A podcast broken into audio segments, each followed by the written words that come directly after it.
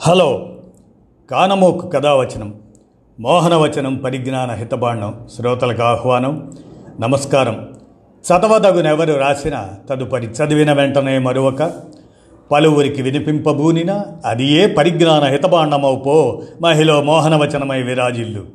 పరిజ్ఞాన హితబాండం లక్ష్యం ప్రతివారీ సమాచార హక్కు ఆస్ఫూర్తితోనే ఇప్పుడు రామోజీ విజ్ఞాన కేంద్ర చారిత్రక సమాచార సౌజన్యంగా గాంధీ ఇర్విన్ ఒప్పంద పూర్వాపరాల గురించిన చారిత్రక విశేషాలను మీ కానమోకు కథ వచ్చిన శ్రోతలకు మీ కానమోకు స్వరంలో ఇప్పుడు వినిపిస్తాను. వినండి. గాంధీ ఇర్విన్ ఒప్పంద పూర్వాపరాలు. ఇక వినండి.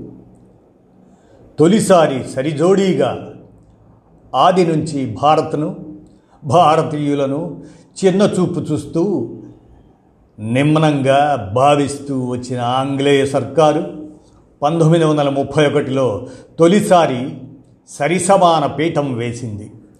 గాంధీ ఇర్విన్ ఒప్పందం అందుకు వేదికయింది. సమఉజ్జీలుగా ఇద్దరి మధ్య చర్చలు జరిగాయి. ఈ ఒప్పందంపై ఇటు కాంగ్రెస్లో అటు బ్రిటిష్ సర్కారులో అసంతృప్తి వ్యక్తమవటం గమనార్హం.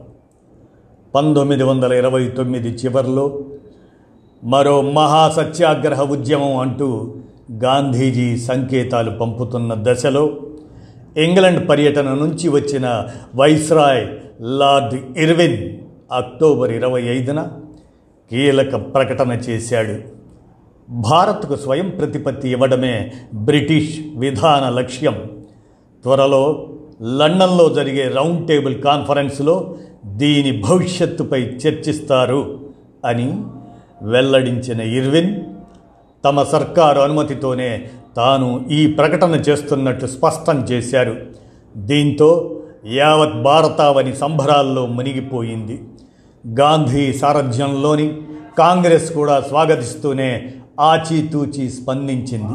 రౌండ్ టేబుల్ కాన్ఫరెన్స్లో చర్చకు స్వయం ప్రతిపత్తి హోదానే ప్రధాన భూమిక కావాలని ఈలోపే భారత్లోని ఆంగ్లేయ ప్రభుత్వం స్వయం ప్రతిపత్తి గల ప్రభుత్వంగా వ్యవహరించాలని రాజకీయ ఖైదీలందరినీ విడుదల చేయాలని డిమాండ్ చేసింది.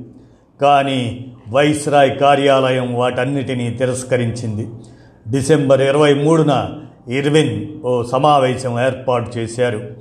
కాంగ్రెస్ తరపున గాంధీజీ మోతీలాల్ నెహ్రూ తేజ్ బహదూర్ జిన్నా విఠల్భాయ్ పటేల్ అదే వల్లభాయ్ పటేల్ సోదరుడు తదితరులు హాజరయ్యారు.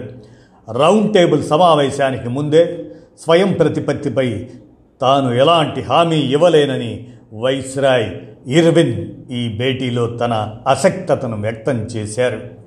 ముందస్తు హామీకి కాంగ్రెస్ పట్టుపట్టడాన్ని జిన్నా ఈ సమావేశంలో వ్యతిరేకించడం గమనార్హం.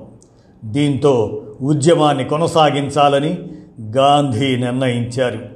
పంతొమ్మిది వందల ఇరవై తొమ్మిది డిసెంబర్లో లాహోర్లో జరిగిన కాంగ్రెస్ సదస్సులో సంపూర్ణ స్వరాజ్యం మా లక్ష్యం అంటూ నినదించారు. పంతొమ్మిది వందల ముప్పై మార్చిలో గాంధీజీ ఉప్పు సత్యాగ్రహాన్ని ప్రకటించారు. దాన్ని బ్రిటిష్ సర్కారు తొలుత హేళన చేసింది. కానీ వారి అంచనాలను మించి ఆ ఉద్యమం విజయవంతమైంది. గాంధీని అరెస్ట్ చేశారు.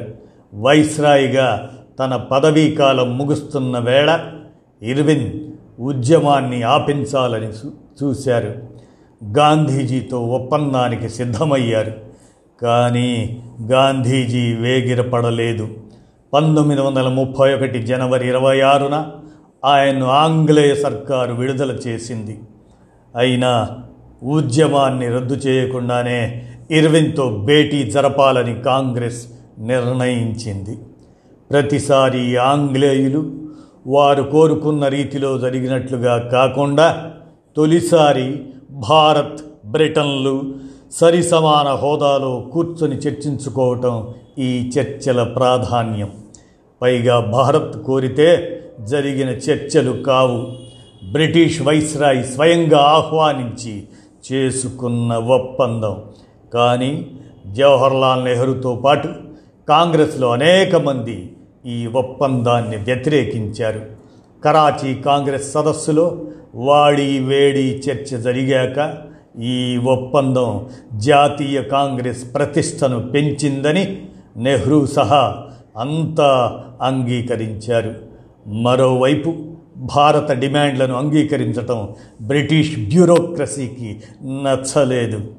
ఇర్విన్ తర్వాత వైస్రాయిగా నియమితుడైన లార్డ్ విల్లింగ్టన్ వారికి తోడయ్యాడు.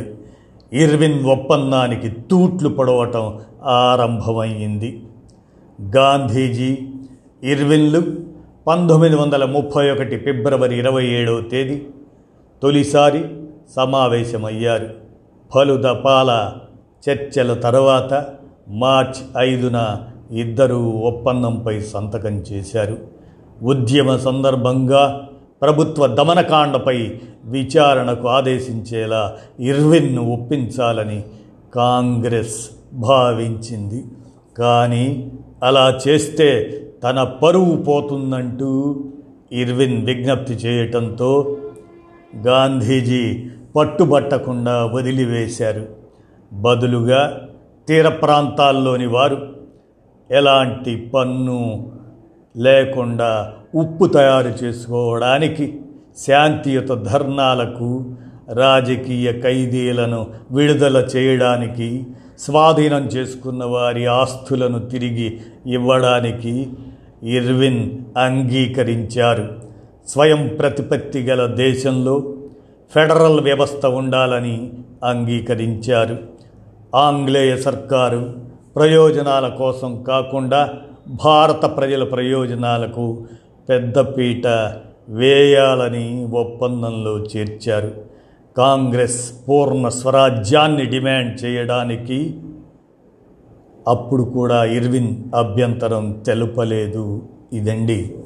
గాంధీ ఇర్విన్ ఒప్పంద పూర్వాపరాల చారిత్రక విశేషాలను మీ కానమోకు కథావచన శ్రోతలకు మీ కానమోకు స్వరంలో వినిపించాను. విన్నారుగా? ధన్యవాదాలు.